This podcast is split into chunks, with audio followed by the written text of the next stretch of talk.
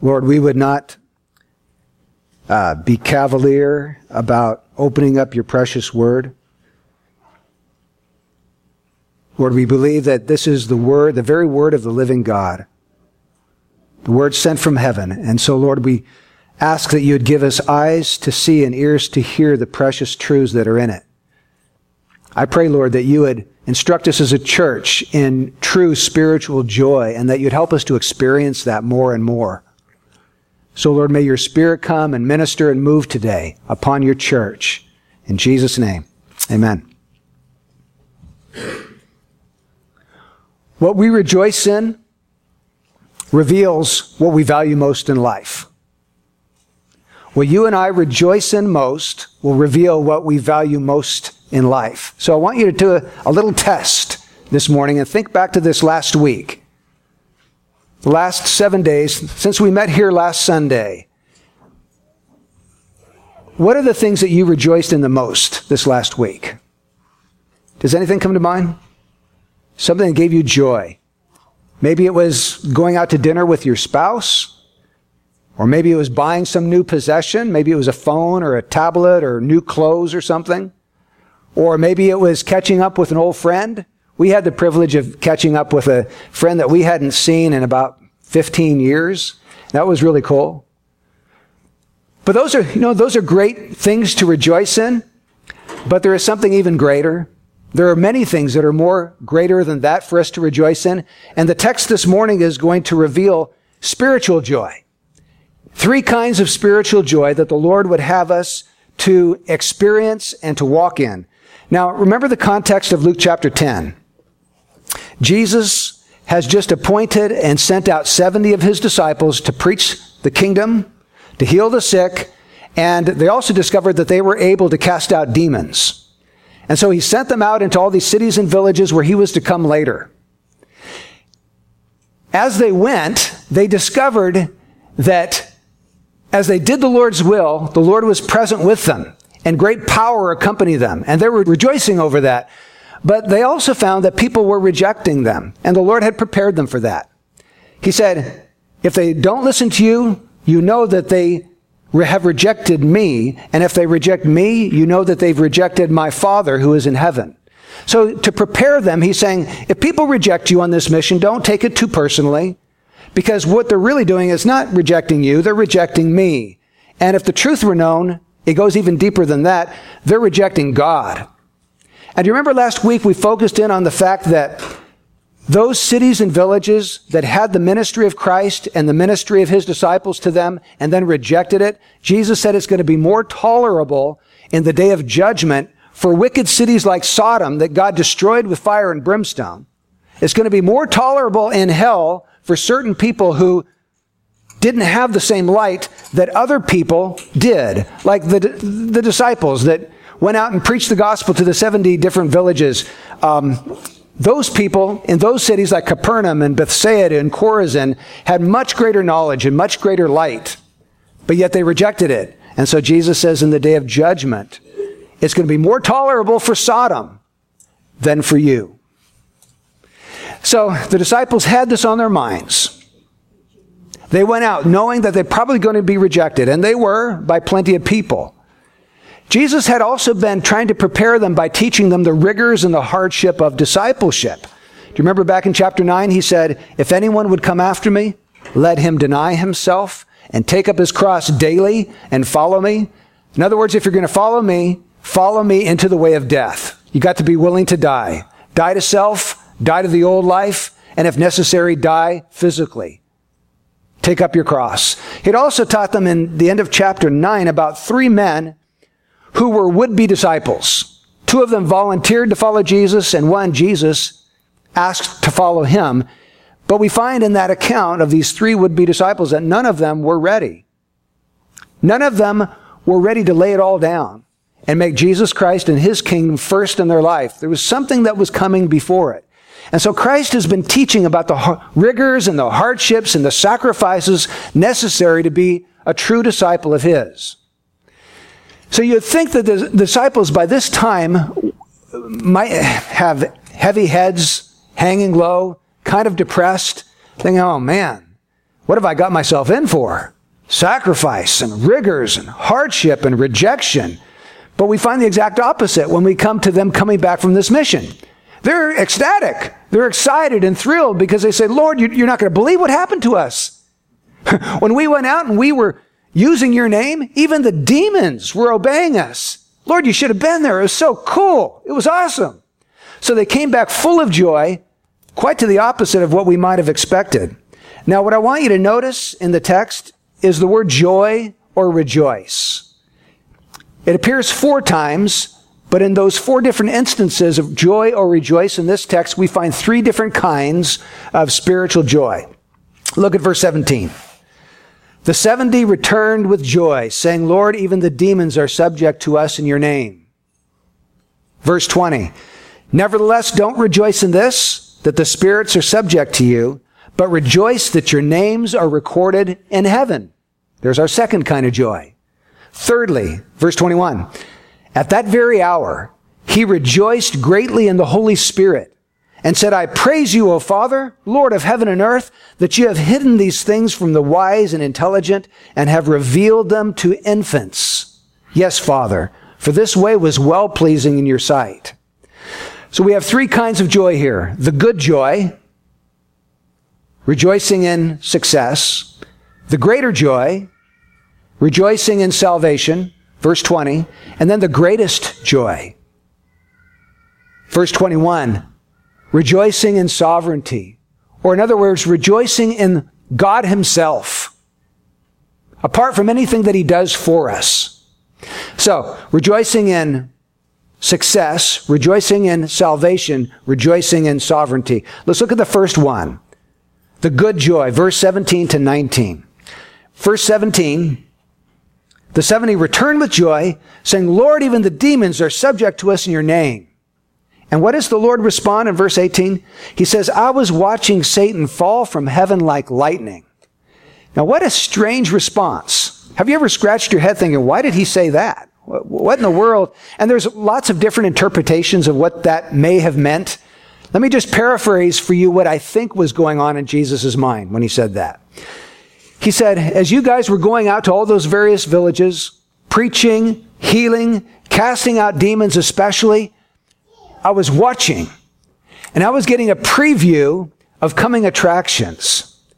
I was seeing sort of a, a, vista, a historical vista of what's going to be taking place between now and when I come back.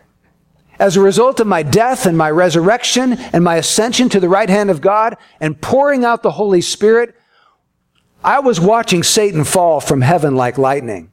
Do you remember when Jesus sent the Holy Spirit on the day of Pentecost? 3,000 were converted.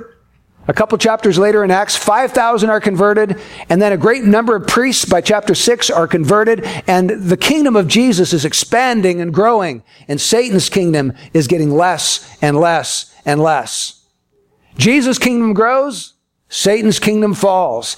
And it wasn't just a few Jews in Jerusalem that Jesus was talking about. He knows that this gospel of the kingdom is going to go to the uttermost parts of the world so that he, Christ is going to save out of it men from every tribe and people and tongue and nation, every place on this globe, there's going to be a sample, a sampling of redeemed people brought under the feet of Jesus Christ. And Satan's going to lose those people, so his kingdom's going to start to crumble. And so as the gospel goes forward, by the time Christ comes back, there's going to be a great crushing blow to Satan's kingdom. Satan's day is over. Jesus' day is coming. Now, in the Old Testament, Satan really had control over almost all of the world, except for this one group of people called the Jews or Israel.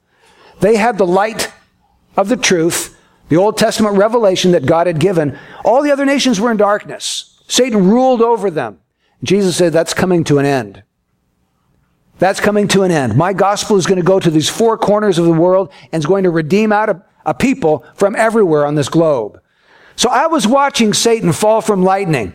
The way you just cast out those demons, that's just a, a preview, a foretaste of what's ahead. Satan's going to lose his grip. I'm going to be victorious throughout the world. And then in verse 19, He says, Behold, I've given you authority to tread on serpents and scorpions and over all the power of the enemy, and nothing will injure you. Now, what in the world is he talking about here? Serpents and scorpions. Is he talking about literal serpents? I've given you authority to walk upon these serpents and they're not going to bite you or hurt you.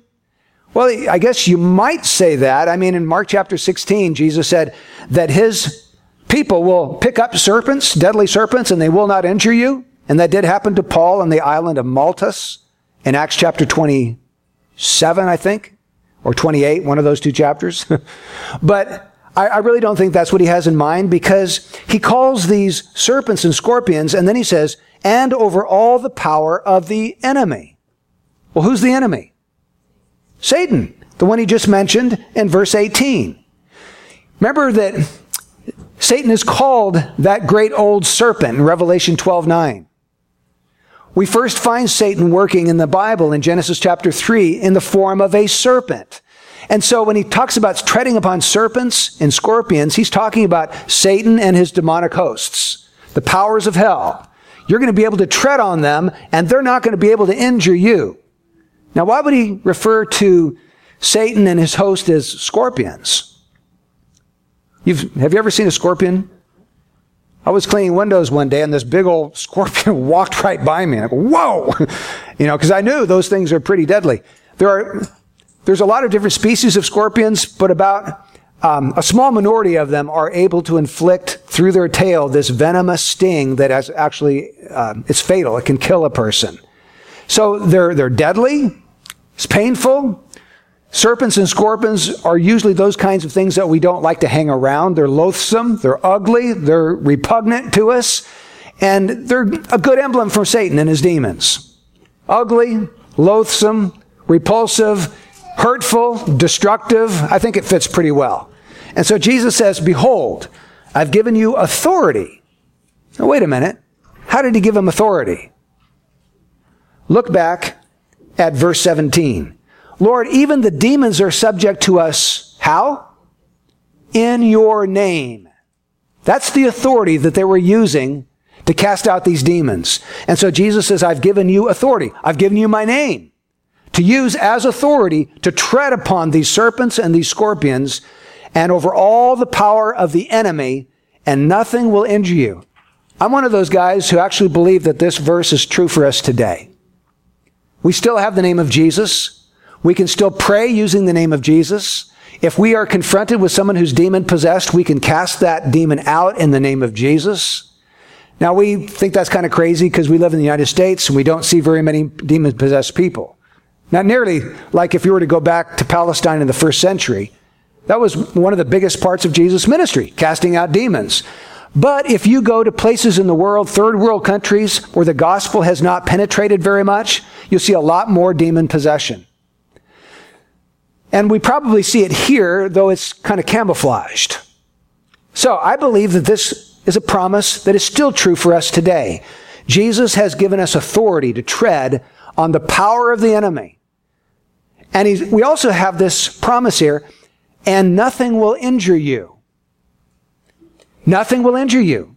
Now, Satan is going to want to try to injure you. He'll do his best. He'll inflict blows against you, but he can't really injure you if you're a child of God.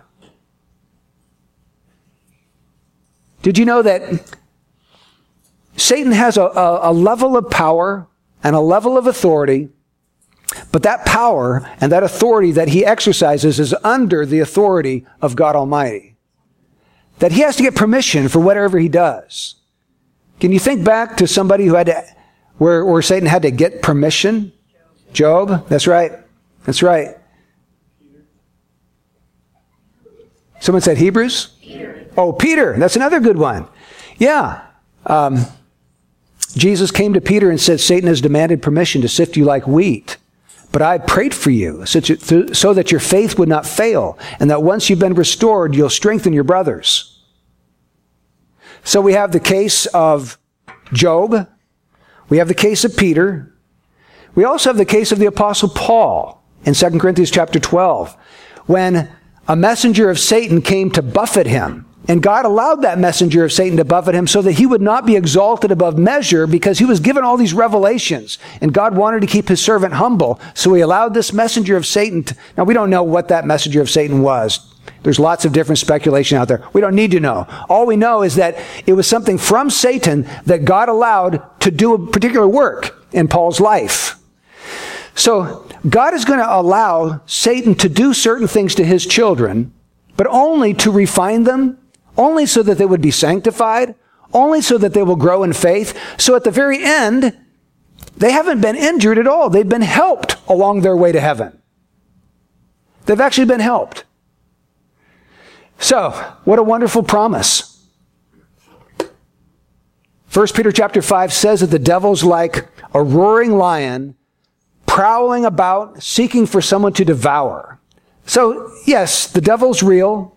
The devil has power. The devil's around there tempting people and doing as much mischief as he can, but he's a lion on chains. He's chained up.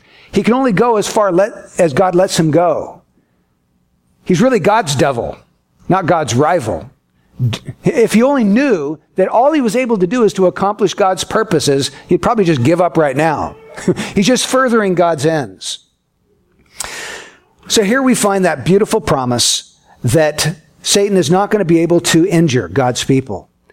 Now, Jesus does say in verse 20, let's look at that. Nevertheless, don't rejoice in this, that the spirits are subject to you, but rejoice that your names are recorded in heaven. So is Jesus saying that it's evil for us to rejoice in success? These folks had come back from their ministries and they'd been successful. The demons were subject. I mean, think about someone who had been terrorized by a demon for month after month, year after year, and then all of a sudden that demon is cast out and they're free. Wouldn't you, wouldn't that be a beautiful, uh, beautiful, beautiful thing for someone to experience? And here the disciples were privileged to be able to see lives transformed, Satan cast out, and then being just totally free. That's a beautiful thing. So I don't think Jesus is saying that it's wrong for you to rejoice in being successful in ministry. I think he's comparing it to the next kind of joy, which is so far better that he's saying, nevertheless, don't rejoice so much over here. I mean, that's fine. But what I really want you to see is a much greater joy over here. Rejoice that your names are recorded in heaven. Have you ever experienced this first kind of joy before? joy and success. Like maybe God has given you some kind of a ministry. Maybe you witnessed to someone about Christ, you shared the gospel with somebody, and they actually responded. They were actually converted. and what joy there is in that. Have you ever been around when that's happened? That is so, so cool. It's wonderful. Or maybe there was somebody sick and you just took God's word and you laid hands on that person and prayed and they were healed. That's a wonderful thing. Or maybe there was a couple whose marriage was, uh, it was going through very difficult times, and so you ministered to them and you counseled them, and God used that to restore their marriage. Those are beautiful things. And it's not wrong for us to rejoice in success in ministry. He's just saying there's a better kind of joy. There's a better kind of joy. And that he wants us to experience all of God's joy. But not only is this a beautiful thing to have success in ministry, it's also a dangerous thing. It's dangerous because we can tend to look for our joy and our identity in that particular ministry that God has given to us rather than in the Lord Himself.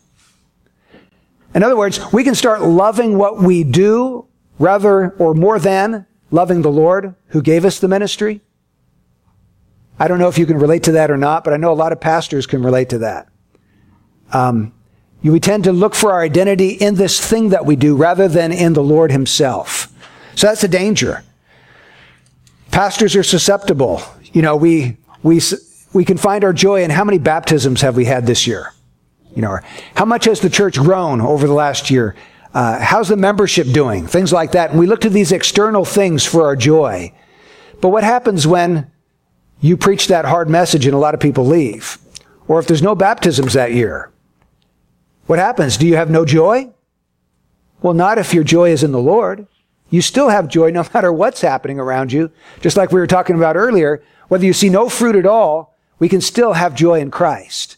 So there are dangers to this kind of joy, even though it is legitimate for us to find joy in the things that are taking place in the Lord's work. Okay, so that's the first kind of joy.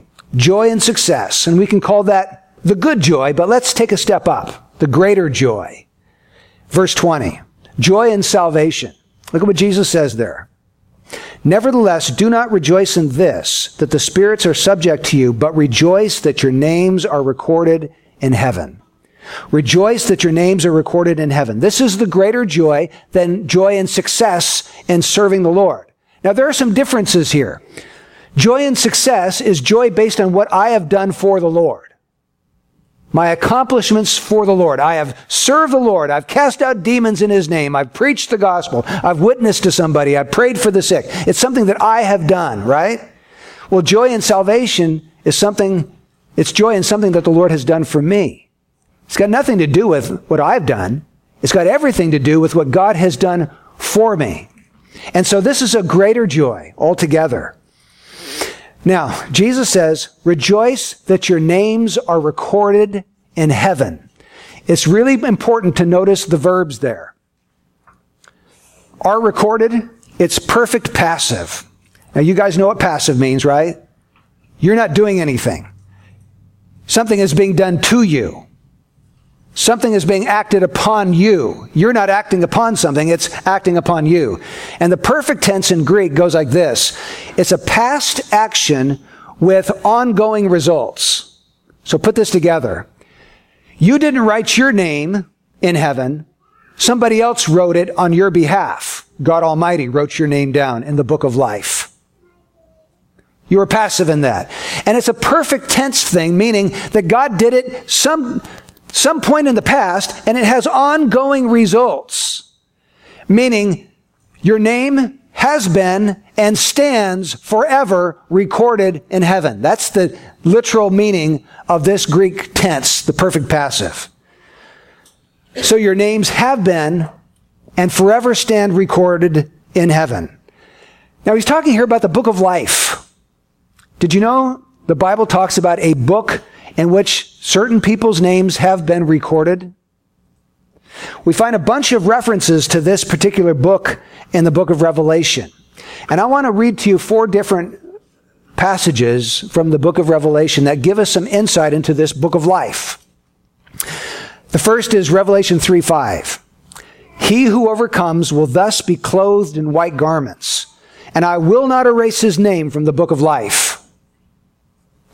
Now, there was a time when I would read this verse and think that the Lord was threatening them or warning them. Unless you overcome, I'm going to erase your name from the book of life. But that's backwards from what is actually stated here. He's not saying you have to overcome or this is what I'm going to do. He's saying the one who does overcome, his name will never be erased from the book of life. In other words, he has security in his salvation. It's, it's secure. Now, who's the one who overcomes? According to 1 John 5. He who overcomes the world is the one who has faith. That's the victory that we have, even our faith. This is the true believer, the one who endures in faith to the end. That person overcomes. And Jesus says, I have a, a promise for you. This isn't a threatening. This isn't a warning. Whenever you get to the end of the seven letters to the seven churches in Revelations chapters 2 and 3, he gives promises to people who overcome. So here's the promise. If you overcome, if you endure in faith to the end, I'll never, ever, forever, for all time, I'll never erase your name from the book of life. Meaning that if you enter into paradise with God, He's never going to cast you out. You are secure. He's never going to erase your name from the book of life and say, that's it. Out with you. You have this security with Christ for all time, for time and eternity. So the first one has to do with security. He who overcomes, I'll not erase his name from the book of life. And then the second one, Revelation 13, 8.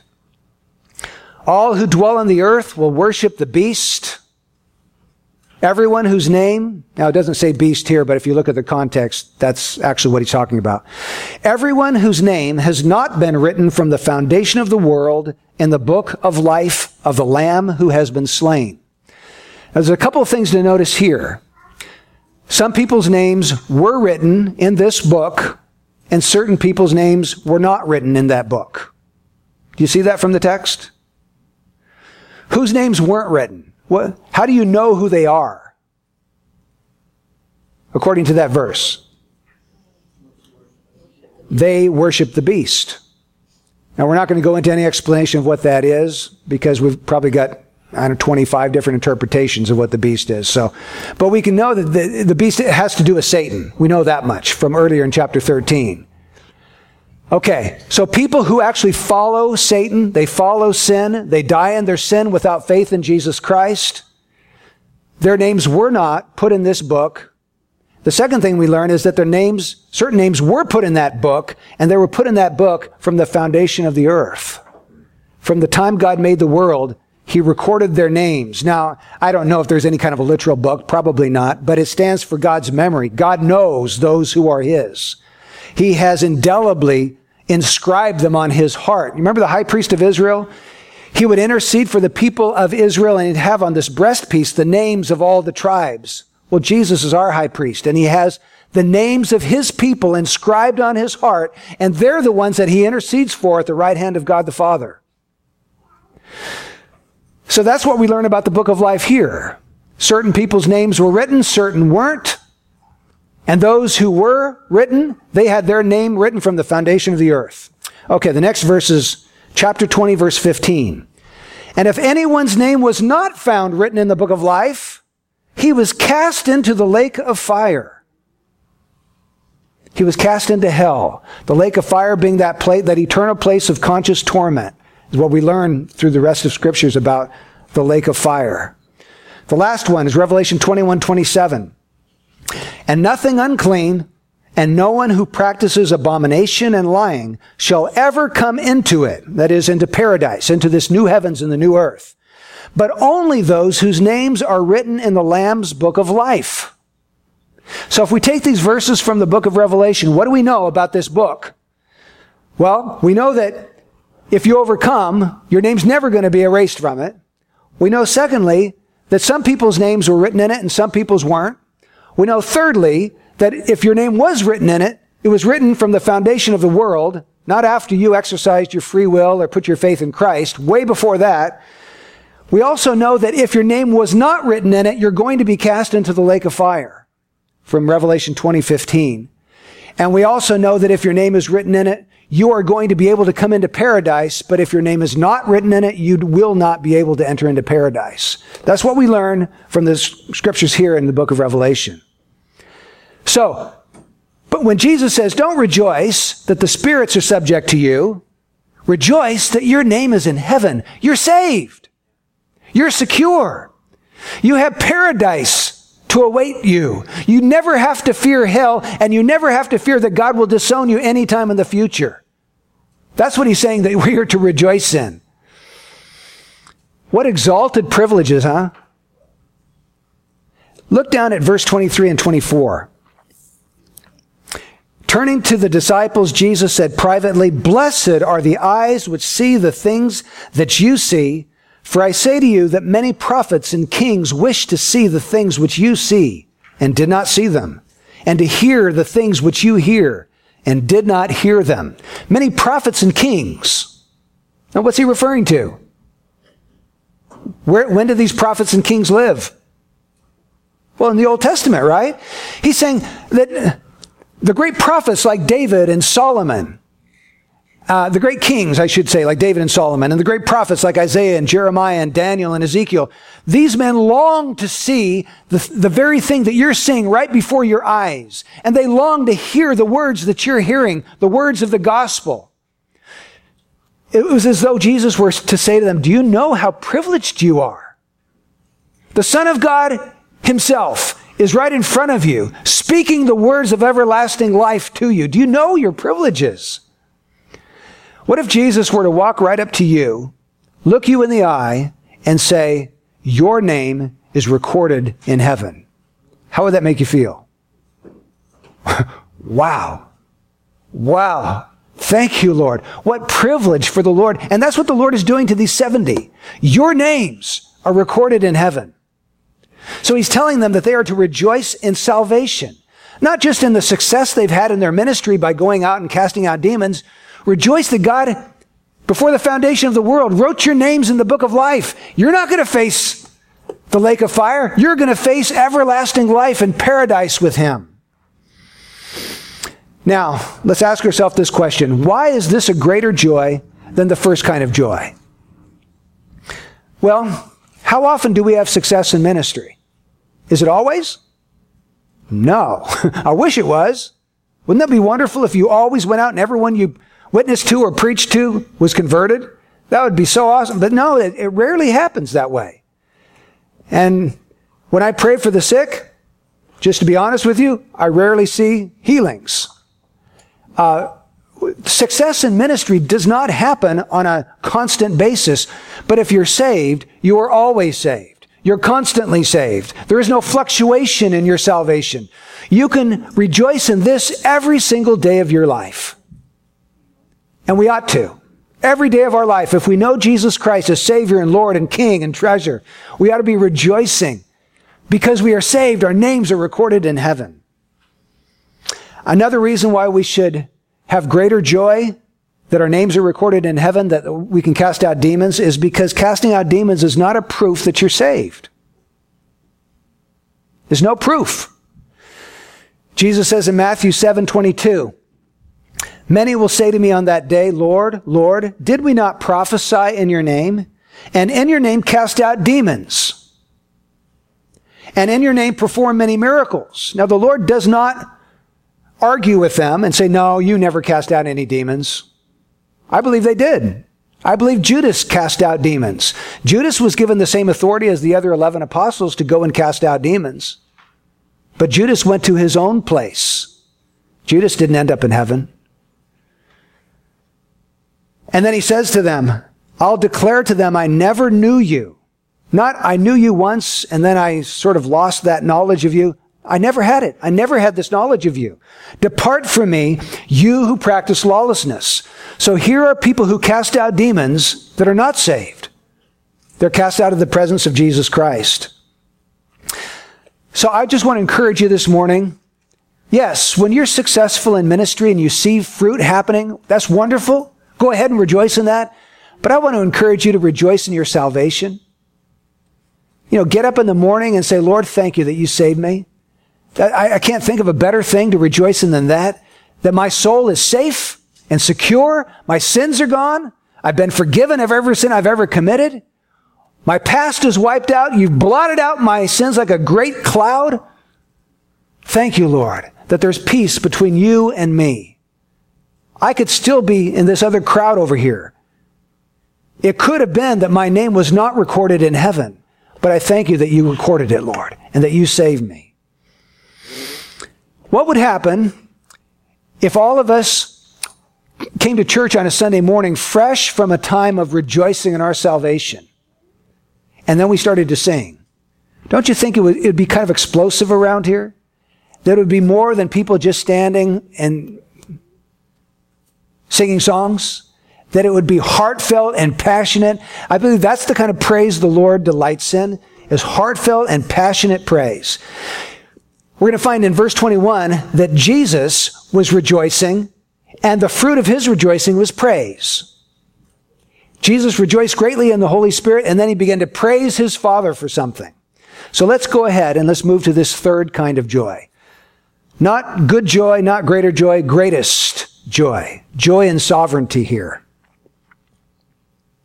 Verse 21 and 22. Let's look at verse 21. At that very time, he, Christ, rejoiced greatly in the Holy Spirit. And he said, I praise you, O Father, Lord of heaven and earth, that you have hidden these things from the wise and intelligent and have revealed them to infants. Yes, Father, for this way was well pleasing in your sight. Now let's get a, a glimpse of what's going on. Jesus has just been instructing his disciples, hasn't he? It's okay to rejoice in this, but I want to get your eyes focused on this thing over here. Rejoice that your names are recorded in heaven. So he's instructing the 70 disciples as they come back. And all of a sudden, he stops talking to his disciples and he starts talking to God. Without any, let's bow our heads and close our eyes. He just starts praying like that. And it says in verse 21, at that very time, he rejoiced greatly in the Holy Spirit. This is the only time where we have an instance in scripture of Jesus rejoicing. Now that doesn't mean that he didn't rejoice at other times. I believe that he was constantly rejoicing. This is the only time we're told in scripture that he rejoiced in a particular situation. And it wasn't just any rejoicing. He rejoiced greatly. So he's exulting. He's thrilled by something. And he rejoiced greatly in the Holy Spirit. So this is spiritual rejoicing. The Holy Spirit is bringing wave upon wave of spiritual joy to Christ as he's meditating on something. And what's Jesus meditating on? Well, we'll get to that just in a minute, but notice the title that he ascribes to God here. I praise you, O Father, Lord of heaven and earth. Lord of heaven and earth. If someone is the Lord of heaven and earth, that means they are the supreme Lord over everything. Over the heavens over the earth, over the universe. So when Jesus ascribes to God, you are the Lord of heaven and earth, he's saying, Lord, you are the sovereign one over all. You are the sovereign king. You are supreme. No one can compare with you. No one can rival you. And then notice what he says. I praise you because you have hidden these things from the wise and intelligent and you've revealed them to infants. So he's praising God that God has hidden certain things from some people and he's revealed certain things to other people. Do you see that in the text? I'm not making this up, am I? I'm just telling you what it says. He hid, he revealed. And he's praising God for that because he's Lord of heaven and earth. Now, who are the wise and intelligent that God hid these things from? I believe he's talking about the things of salvation. Some people had the blinders on. They couldn't see them the wise and intelligent. This would be the educated. This would be the people like the scribes, the Pharisees, the Sadducees, the members of the Sanhedrin, the Jewish religious elite, those who were self righteous and proud of their knowledge.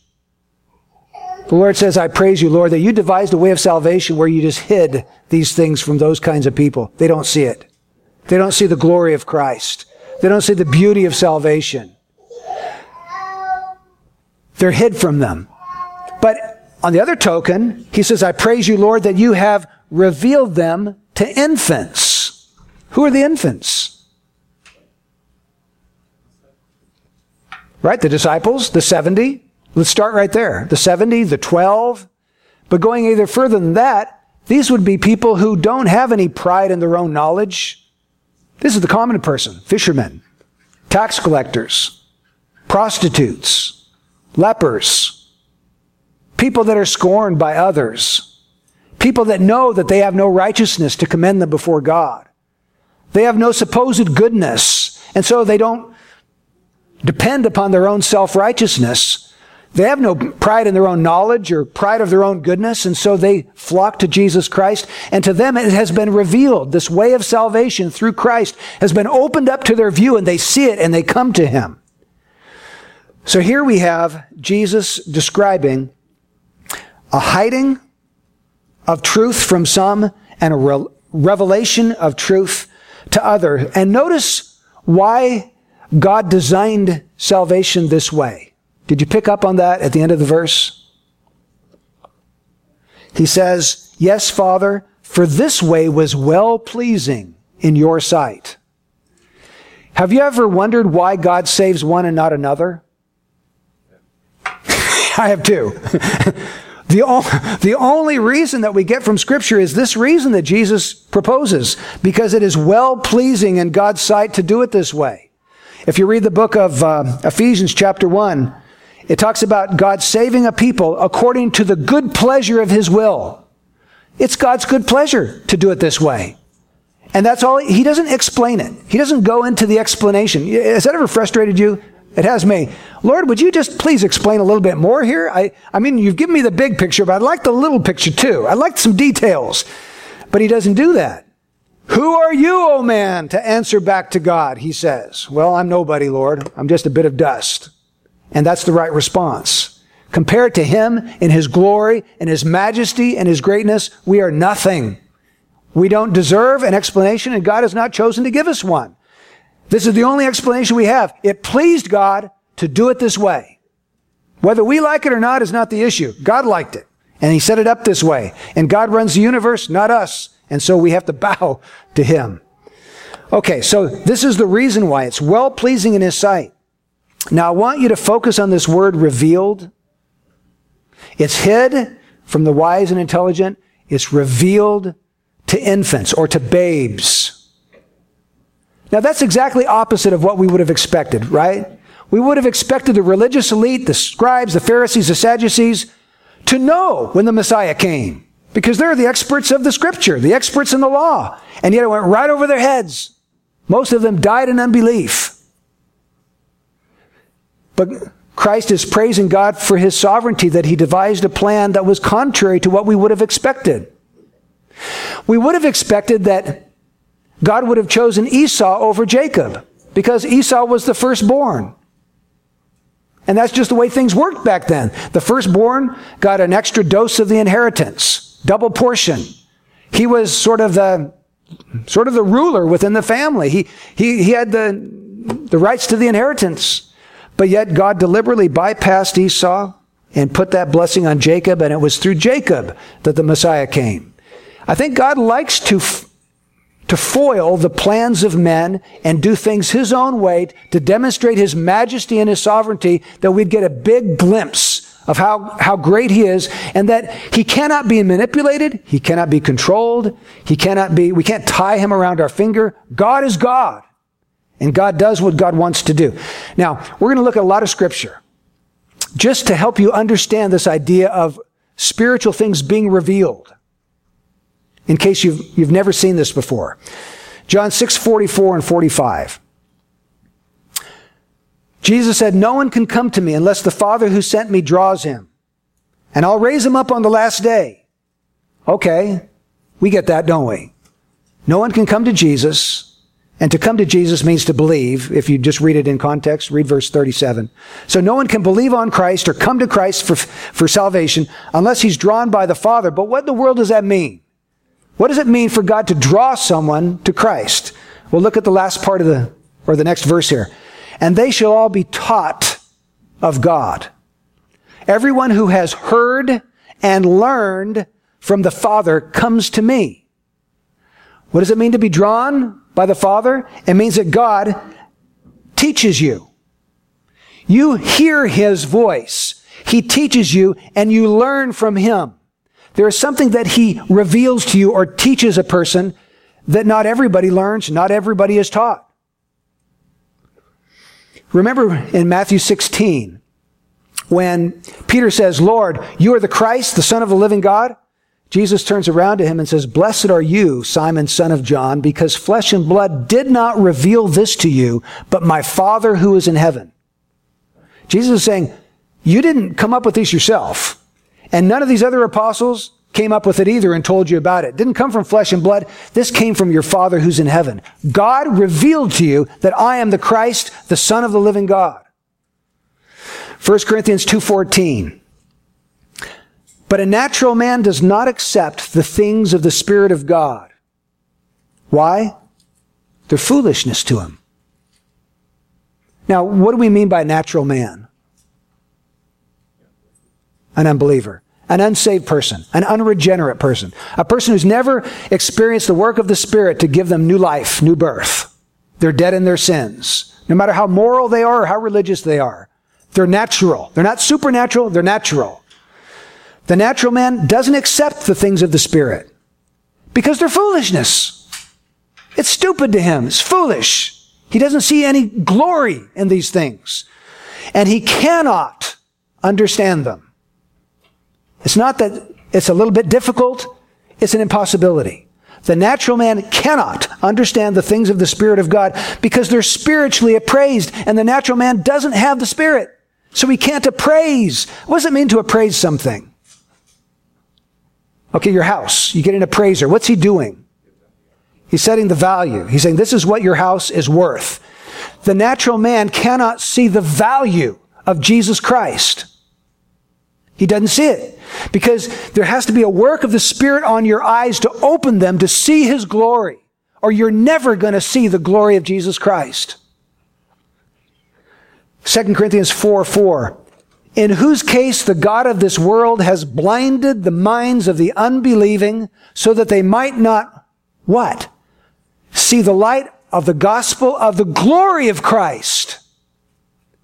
Satan is blinded, unbelievers. They don't see Christ's glory.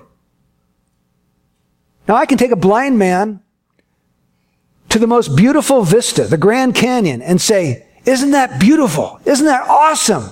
And he'll say, What are you talking about? Isn't what awesome? Well, well, just look. It's right over there, the Grand Canyon.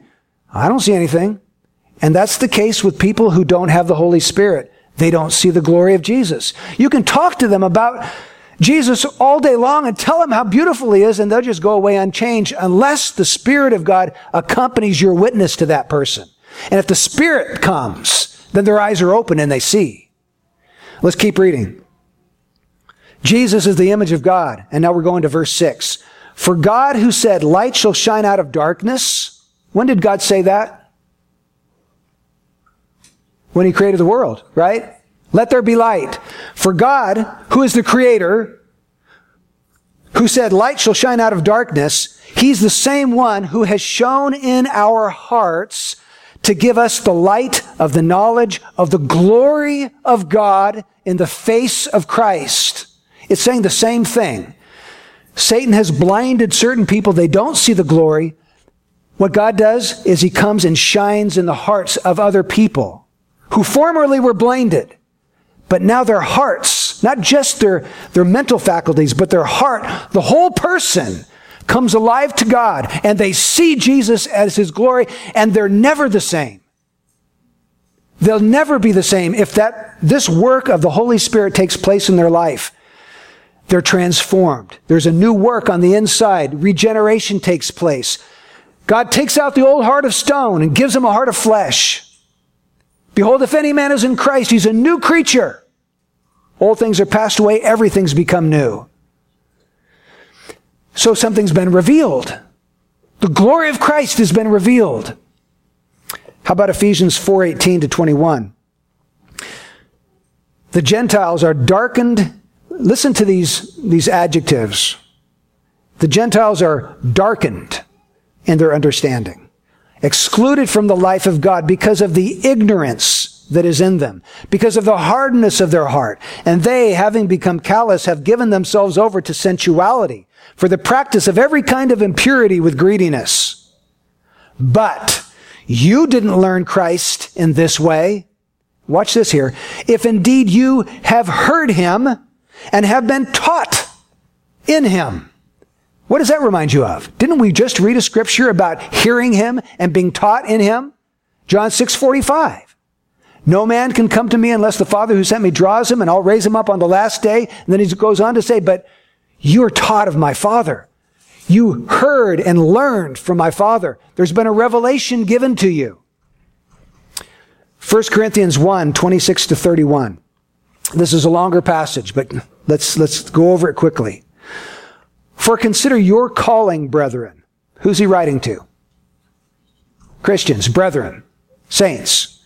Consider your calling, saints, that there were not many wise according to the flesh, not many mighty, not many noble, but God has chosen the foolish things of the world to shame the wise. God has chosen the weak things of the world to shame the things which are strong. God has chosen the base things of the world and the despised, the things that are not, so that he may nullify the things that are. Why? So that no man may boast before God. But by whose doing were they in Christ Jesus? By his. It wasn't of your doing. It wasn't your choice, your will, your faith, your repentance that, I mean, you did believe and you did repent, but it wasn't your doing that got you into this place. It was His doing, according to the scripture. By His doing, you are in Christ Jesus, who became to us wisdom from God and righteousness and sanctification and redemption, so that, just as it is written, let him who boasts boast in the Lord. Now notice certain things about this passage. Three times, Paul said that they have been chosen. Three times he tells them that. Then he tells us that there are not certain, there are not very many of this particular class that were chosen. What's the class?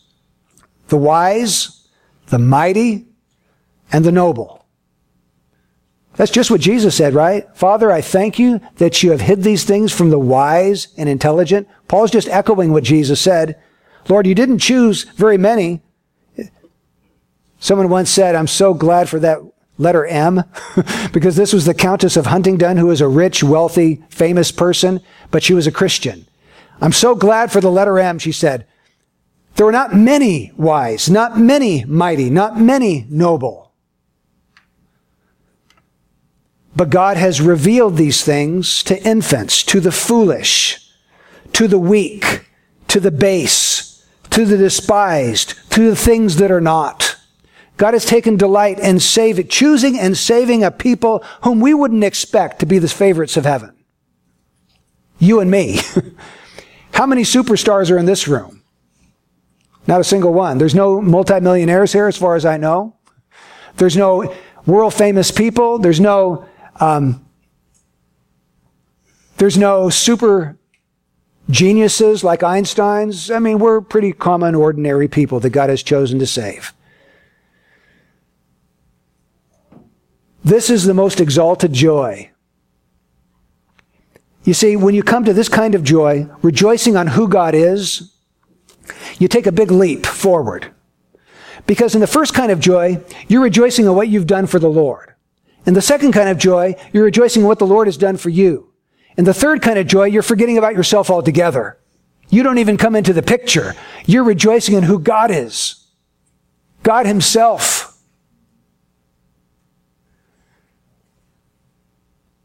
In the first kind of joy, you're rejoicing that you were successful in ministry. So it has something to do with you being successful, right? Second kind of joy, you're rejoicing that you are saved. But in the third kind of joy, you're flat out, you've lost. The self is gone. You're not even thinking about self. You're enveloped with God. This is the kind of joy I think we're going to have in heaven. This third kind, where we've forgotten about ourselves. We are so self-conscious, aren't we? And so self-centered. But in heaven, I, I think, well, I guess I'm speculating at this point, but take it for what it's worth. I think self-consciousness is pretty much gone. Self-centeredness is gone because we are passionately enveloped with God and passionate about Him. And that's why the worship of heaven is so explosive. You read the book of Revelation and you think, man, these guys are pretty excited. They're on their faces. They're shouting. And the shout is like a, a waterfall, like Niagara Falls crashing down. You think, why are they so excited? Because they've lost the self perspective and they're consumed with God and they see Him in His beauty and His glory and they can't help themselves. So I believe this is the most exalted kind of joy. Now, but you say, you want me to be joy in the fact that God chooses whom He will and pass over whom He will? How can I possibly be joyful about that? I'll tell you the truth. When I first started to read these kind of things in the Bible, I wasn't joyful. It made, it made me kind of, um, how would I put it? I was afraid. I was troubled. I was disturbed. And I thought, this can't be the truth. I must be misreading my Bible. This can't be right. And then I told Debbie, would you look at these verses with me? And she said, well, that, that, that, can't be my God. My God doesn't do things like that. And so both of us had the same reaction when we read to God's freedom to be God, to choose whom he will, or to pass by whom he will. But I can tell you the truth, it's one of the things I rejoice in most now. I, I love the doctrine of the sovereignty of God. I, I love that doctrine. Now you say, well, how could you possibly rejoice in that? Let me just ask you something. Was God, typically people say it's unfair, it's unjust. It's unjust for God to do this. Was God unjust when the angels fell and he gave them no opportunity of redemption? He passed by all the angels. All of them are going to be cast into the lake of fire, according to Revelation chapter 20 and 21. Was that unjust? Was God doing anything that they did not deserve? No. So why would God be unjust to pass by every member of the human race because all of us are deserving of judgment ourselves? Is there anybody here who's not deserving of hell? If you've committed one sin in your life, you're deserving of hell. And we've committed a sin every day of our lives. Probably many, many sins. Our sins are like a pile that go to the moon. You can't count them, can't number them. Just, not just the external sins, count all the heart sins of pride and covetousness and bitterness and all these things that well up within us all the time, selfishness. We are all deserving of God's judgment. So here's the thing. If God is God and God is free to do as he pleases, God has one of three choices. Either he can cast the whole lot of us into hell, or he can save every member of the human race, or he can save some. Right? He's got one of three choices to make. If God does the first one, and the whole world is cast into hell, God is still just. God has done no injustice to any member of this race, because we deserve it. If God saves every member of this race, that's his prerogative, and he can do that if he wants to. But what we read in scripture is he hasn't decided to do that. He's decided to save some. He's decided to have mercy on some. He's decided to write some in the book of life from the foundation of the world. Maybe this statement will help you. It helped me early on when I was struggling with these concepts. And uh, there we go. There it is. You got it, Oleg. Election damns no man who ought to be saved, but saves many men who ought to be damned. Try to memorize that statement. Election. If you don't, if you're not familiar with that word, it means God's choice of everlasting life. God's choice damns no man who ought to be saved because there isn't anyone like that. But it does have mercy on and save many, many, many people. A multitude no man can number, according to the book of Revelation, who ought to be damned. So why didn't God decide to save everybody? That's usually the question we get asked.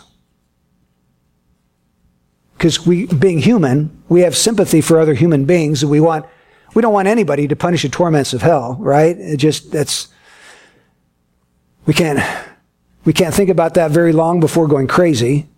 And so that's always the question. Well, why didn't God just save everybody? And we think it's amazing that he decided only to save some. Well, if we turn this thing around and look down on this human race from God's perspective, get the helicopter view, you know, get up there and look down on this race of fallen, rebellious people shaking their fists in God's face, the real the real astounding thing is that God would decide to save any of us. We don't really believe what the Bible says about us, or else we would have God's perspective on the matter. There is none righteous, no, not one. All have turned aside. Together we become fruitless. We're corrupt through and through, totally depraved, meaning every faculty, every part of our being is affected with this thing we call sin. We're born with it and we never get rid of it. Even if you're a Christian, you're going to struggle with sin your entire life. We're shot through with it. And God looks down and he sees a bunch of worms, filthy, writhing worms. Now you like to see yourself as a beautiful deer or something. God looks at you and sees a worm down there. Why would God pick any of those worms? Because he wants to show his attribute of mercy and grace and love. Just to be just is not enough because that only displays a part of God's glory. God wants to display the full orbs of who he is. So he wants to display his graciousness and compassion and love and his sovereignty all at the same time. And so he's come up with this plan to do it. Jonathan Edwards was another guy who struggled with the sovereignty of God. Have you guys ever heard of the name Jonathan Edwards? Let me explain to who. You have to go back two or three hundred years. He lived in the early 1700s in New England, uh, New Hampshire, Connecticut. Uh, the city, the little town was called Northampton.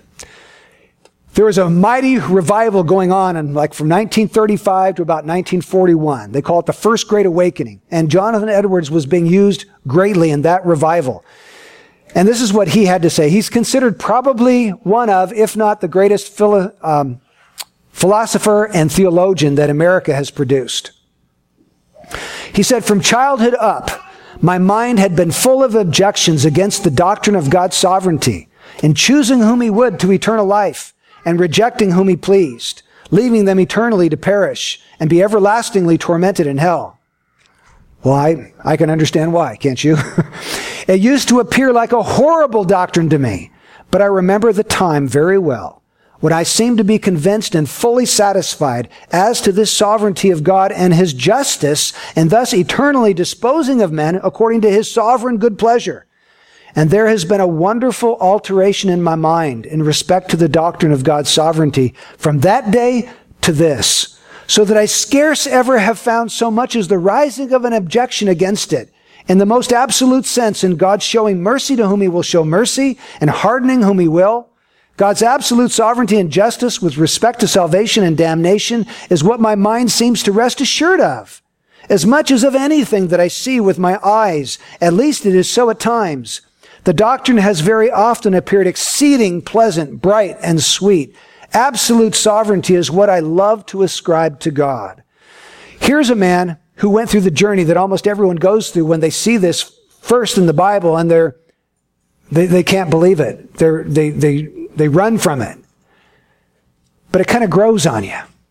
At least I know it has in my life. In fact, once you see it, you start to see it all over the scripture. Whereas before you just read your Bible and, and didn't even notice it, now you see it everywhere. I want to ask you this question. Have you ever rejoiced in God's sovereignty? Have you ever got flat on your face and just thank God that He chose you to eternal life? Now, you can't do that unless you're a Christian, unless you know that He saved you by His blood and by His righteousness, and that you've been born again of the Spirit. But if you have been regenerated by the Spirit, you can praise God and thank Him for that and rejoice in the, the plan of God that He's foiled the self-righteous and proud and He's devised a way to exalt Himself and to lavish grace on sinners who didn't deserve it or couldn't ever earn it.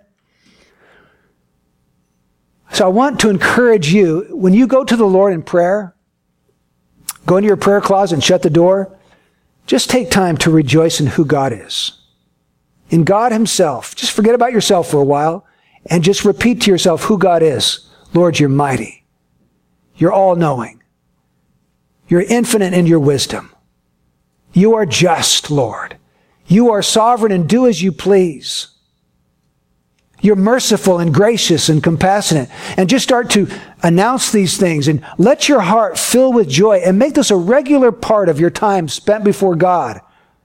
I just want to close with uh, scripture from Daniel chapter 4, verse 35. This is what Daniel said. All the inhabitants of the earth are accounted as nothing, but he does according to his will in the host of heaven and among the inhabitants of earth. And no one can ward off his hand or say to him, What have you done? Let's pray. I do ask, Lord, that you would help us to forget about self and to find ourselves consumed with you and to allow clear statements of the Word of God to be embraced by us, to believe them, to hold fast to them. I pray, Lord, that you would give those here who are your children a love for your sovereign grace. I pray, Lord, that we would go beyond just delighting in and rejoicing in things that we've been able to do for you, and even for what you've done for us to delight in you yourself and who you've revealed yourself to be. Thank you for revealing Jesus Christ in his glory